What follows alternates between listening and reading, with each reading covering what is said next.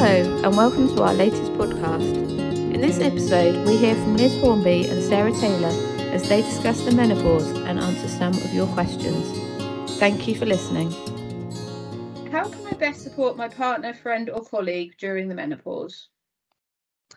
So I think it's about familiarising yourself with the symptoms, really, educating yourself, learning a bit more about it.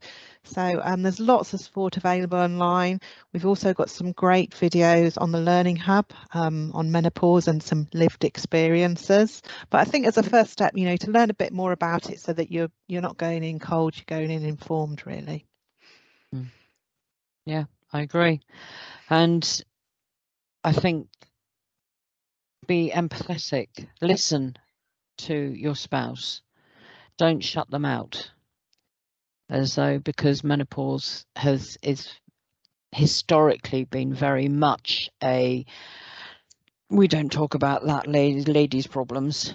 Um we're, we're not about that anymore. We are about talking about it and getting your spouse to talk about it as well as or your colleague or your friend or whoever if they can be as open with each other as possible, that would be just just being open is a huge support.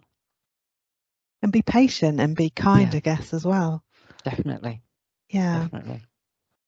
And I think it's also, isn't it, about being tolerant, I guess. So, you know, um, if if if your partner's mood fluctuate, which not everyone's moods do, but try not to take it personally. Mm. Um, and, and, and just let it go and don't be judgmental. Definitely. I mean, because there's so many different aspects to menopause. I mean, everyone has heard about the hot flushes. So, but not everyone gets them, but they do get other symptoms.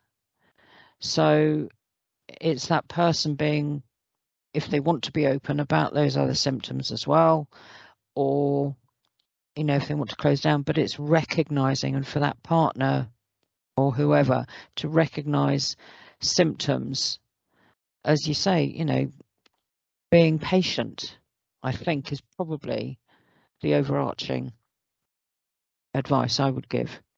Yeah, and I think um, it's about supporting each other as well. So this could be your mm. partner, it could be a colleague or something. So mm. I don't know. I mean, if if perhaps you could do some exercise together, um, or um, or also sort of encourage them if their self-esteem is low. So sort of say you're doing mm. really well and, and, and that sort of thing. And for people not to laugh because, you know, for years it's, uh, you know, she's going through the menopause and, and, and it's become a sort of laugh thing. It's not, mm. it's anything but.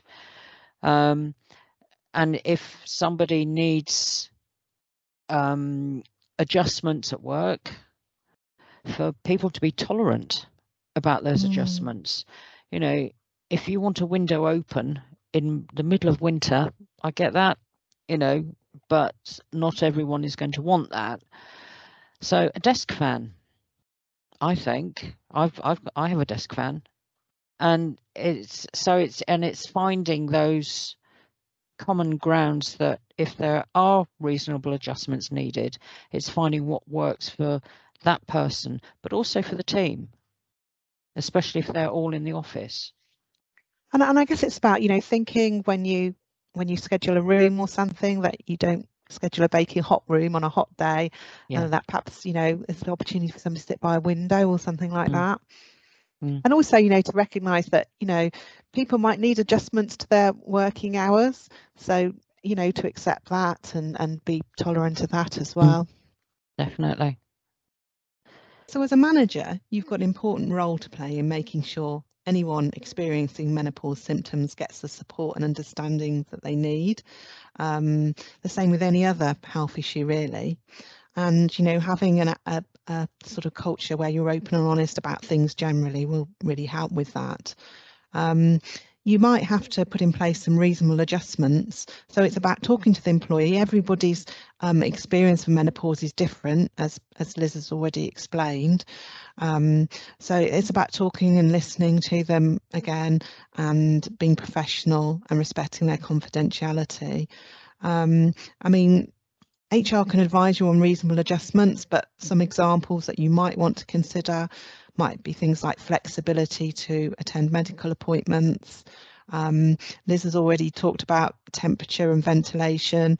So, you know, opportunity to sit near an open window, have a fan, etc. Um, if your person needs to wear a uniform, then you might need to um, be flexible over that, um, especially if it's sort of a, a nylon thing or something. Um, I suppose the big one is about adjustment in working hours. Um, so, for example, the person might want to vary their start and finish hours, especially if you know they're not sleeping properly, um, or they might require um, more frequent breaks. Um, they might want to work a bit more, a few more hours when they're feeling well, for example. Um, but I, I, suppose, in summary, um, I don't know what you think, Liz. I think it's just about um, being sympathetic and talking to people and, and asking how they're doing. Um, and then I think probably the rest follows. Having a having a bit of empathy, being open to to that person and their their reasonable adjustments as well, and I, and just being tolerant, definitely, is mm. is you know knowing that your manager is on your side helps hugely. And it can be really difficult, can't it? Especially if you've got yeah. a male manager or a young manager mm. um, mm. who might not know very much about these sorts of things. So again, that comes back to the education piece, doesn't it? Really, um, learning as much as you can about it and using the great many resources that are mm. available. As and as you said earlier, we have a lot of resources that can help everyone, not not just those going through menopause, perimenopause, postmenopause, but managers, colleagues, friends. You know, there there is so much information out there. And there's so much in the media now as well, isn't there? Talking about it. So we've been approached by somebody who would like to know what the less obvious signs of menopause are. And I I googled them and I couldn't stop googling because they are it's a long list. It really is. And I having seen it, I I recognize in me some of the symptoms. Tinnitus, my tinnitus has got really bad recently. I didn't know that menopause affected tinnitus. I'd never have known that, Liz. I thought no. it was my years of rock concerts and a head in a bass bin. but no, well, I mean, that's part of it. But but menopause, you know, you get tinnitus. It's that ringing in the ear. You get not only hot flushes, but you can get cold flushes. I didn't know that. Fatigue, hair loss. Yeah, sadly, I'm, you know, my, my hair is beginning to thin out and I've got very thick hair or had. You get a metallic taste in the mouth. I think a lot of women will, will recognize that. Mood changes, inability to concentrate. How many times have you gone into a room and gone, why am I in here? That's me all over. Um, increase in facial hair. Now, weirdly, I was out with some girlfriends back in the summer, and we were we got onto this subject, and we now all own one of these little facial hair um, razor things, um, and we make no bones about it because yes, we're getting facial hair. Sadly, the other thing I didn't realize is, and it affects me quite badly, is my uh, is dizziness or vertigo. And again, because of all the changes that are going on in your body, apparently you can get dizziness or or um, or vertigo. You can get tingling in your arms, hands, feet, you know, whatever, mm. dry skin. I, yes, I mean that's actually quite a common one, I think. Mm. Dental problems. Again, I I didn't realize this. So there are so many um, lesser known menopause symptoms that I think the best thing to obviously is Google them, but know that you're not alone. That if you are fatigued, if you're tired, then it's it might be the menopause, it might be perimenopause, even postmenopause, and I'm post. but I'm still getting a lot of these symptoms. How long do the symptoms go on for, Liz? well, uh, they can go on. They you you can sail through menopause without having one single symptom. Mm. Lucky you if you do. or, and I started at the age of 43 when I started getting the symptoms. I'm now, and I make no bones about it. I'm in my early 60s and I'm still getting hot flushes. Mostly time, when it? I wake up. Mm. And you they can go on for years. Literally mm. years. I'm probably an extreme case. Um but and in fact I noticed so yeah, lockdown unfortunately did me no favors because I put on a lot of weight and the hot flushes came back.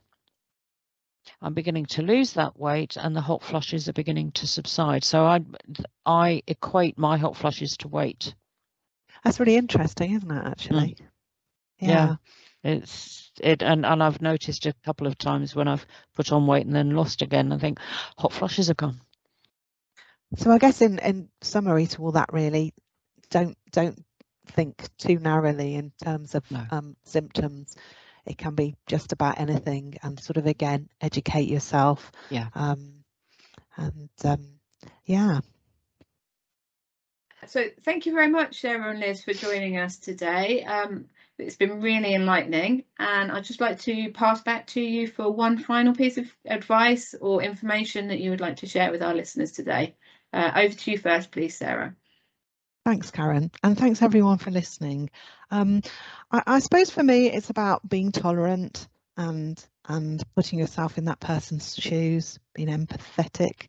Um, and also about educating yourself. So I probably would say that, wouldn't I? Because I come from a learning and development background. But there's lots of there's lo- lots of resources out there that you can access both on the intranet and on our learning hub and and sort of av- available widely on the web. So educate yourself um, so that you can be there to support people going through the menopause.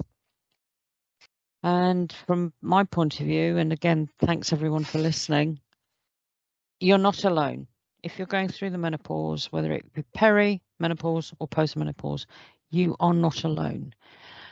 We are out there. There's lots of information out there.